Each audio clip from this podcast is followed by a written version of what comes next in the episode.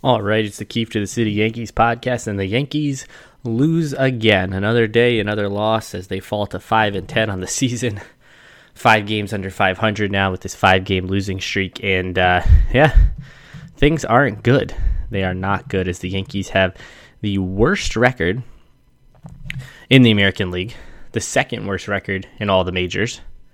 Thankfully, the Rockies are a, a little bit worse than them. So the Yankees this season are the best at losing in the entire American League. They lose four to two on Sunday against the Rays. A Gerrit Cole start wasted. He's made four starts this year now. The Yankees have wasted two of them on losses. And uh, if they're not going to win when he pitches, I don't really know when they're going to win again. You thought that would things would be different on Sunday. You thought they could salvage the third game of the series the way they did a week ago in Tampa but instead they lose once again. They did have a one nothing lead early on in the second inning, um, but as most Yankees games go, no shutdown innings for them. As the top of the third, the Rays scored two times, made possible by Aaron Hicks's lack of fielding in center field, misplayed back to back balls, which allowed runners to score, allowed runners to advance. Clint Frazier airmailed to throw over the cutoff man that allowed guys to move up into scoring position. A sloppy inning in what has been a sloppy season for the Yankees. And it was an opportunity for Aaron Boone to make a statement. He keeps talking about the defensive miscues in this post game press conferences, how they have to clean it up, how they have to be better. And with Hicks misplaying two balls in center field, it's not like he's an infielder. Not like he needs better reaction time. He screwed up the game. He screwed up the first Yankees lead since Wednesday, four days prior. And Boone could have pulled him from the game right there. Could have put in Brett Gardner, could have made a statement, could have got the fans behind him, could have made an example of one of his players.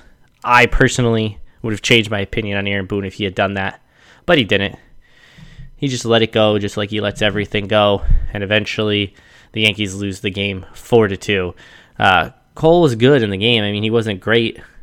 Six and a third, three runs, two earned, 10 strikeouts, no walks. The, the numbers look good, but if you've known how he's pitched against the Rays in his six starts as a Yankee with a 397 ERA, never seeming to win the big game against them. And I know they won game one of the ALDS when he pitched, but he didn't pitch great in that one either. The Yankees' power actually showed up against Blake Snell in that game, and that's what led them to a win. So I don't know where the magical powers of Kyle Higashioka went on Sunday, but apparently he's not the uh, the magical influence on Cole that everyone thinks he is. As Cole loses to the Rays, the losing streak hits five, and now an off day on Monday, and things might get worse. They really might. The Braves are coming to town, and they're bringing Charlie Morton on Tuesday and Ian Anderson on Wednesday. Charlie Morton, who always dominates the Yankees, seemingly always does outside of a game when he was an Astro in the 2017 ALCS, and then he shut the door on them in Game Seven anyway. And Ian Anderson, in his major league debut last year, embarrassed the Yankees, and the, things might not get any better right now. I don't know if they're going to get better, to be honest. I mean, eventually the losing streak will end, but who knows what it will be by the time it ends. Maybe it'll be Tuesday, maybe it won't. Maybe they'll get this thing up to seven games or more. Gerrit Cole doesn't pitch again until Friday, so they've got three games between now and then. And their best chance of winning, they lost on Sunday, and now he doesn't pitch again until Friday. The lineup, it was more of the same. LeMahieu had a hit. Judge 0 for 4, three strikeouts. Hicks 0 for 4. Stanton did provide a solo home run. Torres 0 for 4. Urshela 1 for 4. Odor 0 for 3. Frazier 0 for 3. Higashioka 0 for 1, but did add two walks. So more of the same for the Yankees. They had three hits in the game. Three hits against Kittredge, Yarbrough, Castillo, and Springs. And that's bad. Ryan Yarbrough is not any good. And they let him go five innings and only give up a run and four base runners. It's ugly.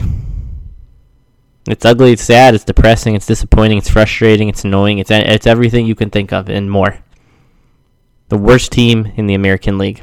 And Jay Bruce retired after the game, announcing his retirement uh, uh early Sunday. And he walks away from the game with $103 million, so I think he'll be okay. But he couldn't have batted for Odor in the ninth, Boone. Two outs, down two, no one on. What's the difference between Rougned Odor and Jay Bruce? There really is any difference except one guy has accepted that his career is over and stepped away from the game, And the other guy, his career is over, but the Yankees keep on playing him, thinking that he's going to turn into Robinson Cano of 8 and 9, 10, 11, 12 years ago. Rougned Odor is awful. Awful. And yet he keeps batting higher than guys who can actually bat when they're going right. He hasn't gone right in four years. And because he has to be in the lineup, the Yankees move a gold glove second baseman, DJ LeMahieu, three time gold glove winner at second, off of that position where he wins the gold gloves and move him to first base. The less important defensive position because they don't have any depth. Because they sent Mike Ford down unnecessarily and can't call him up for 10 days.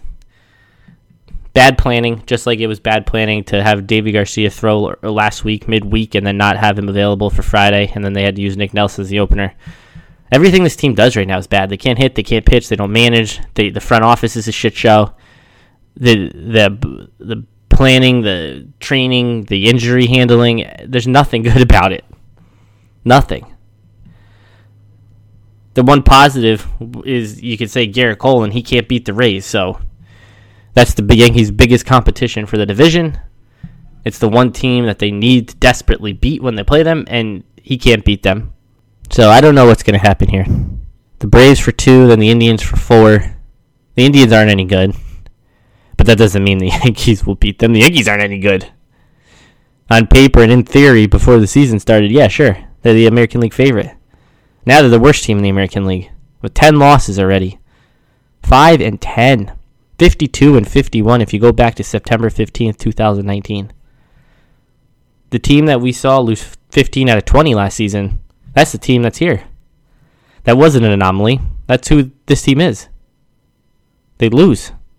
And then they lose, and then they lose some more, and their manager makes excuses for them. Says they're says the games of baseball's tough, hitting's tough. They're gonna come around eventually.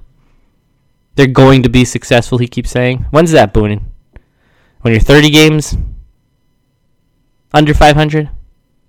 So off day on Monday, Yankees back at it on Tuesday.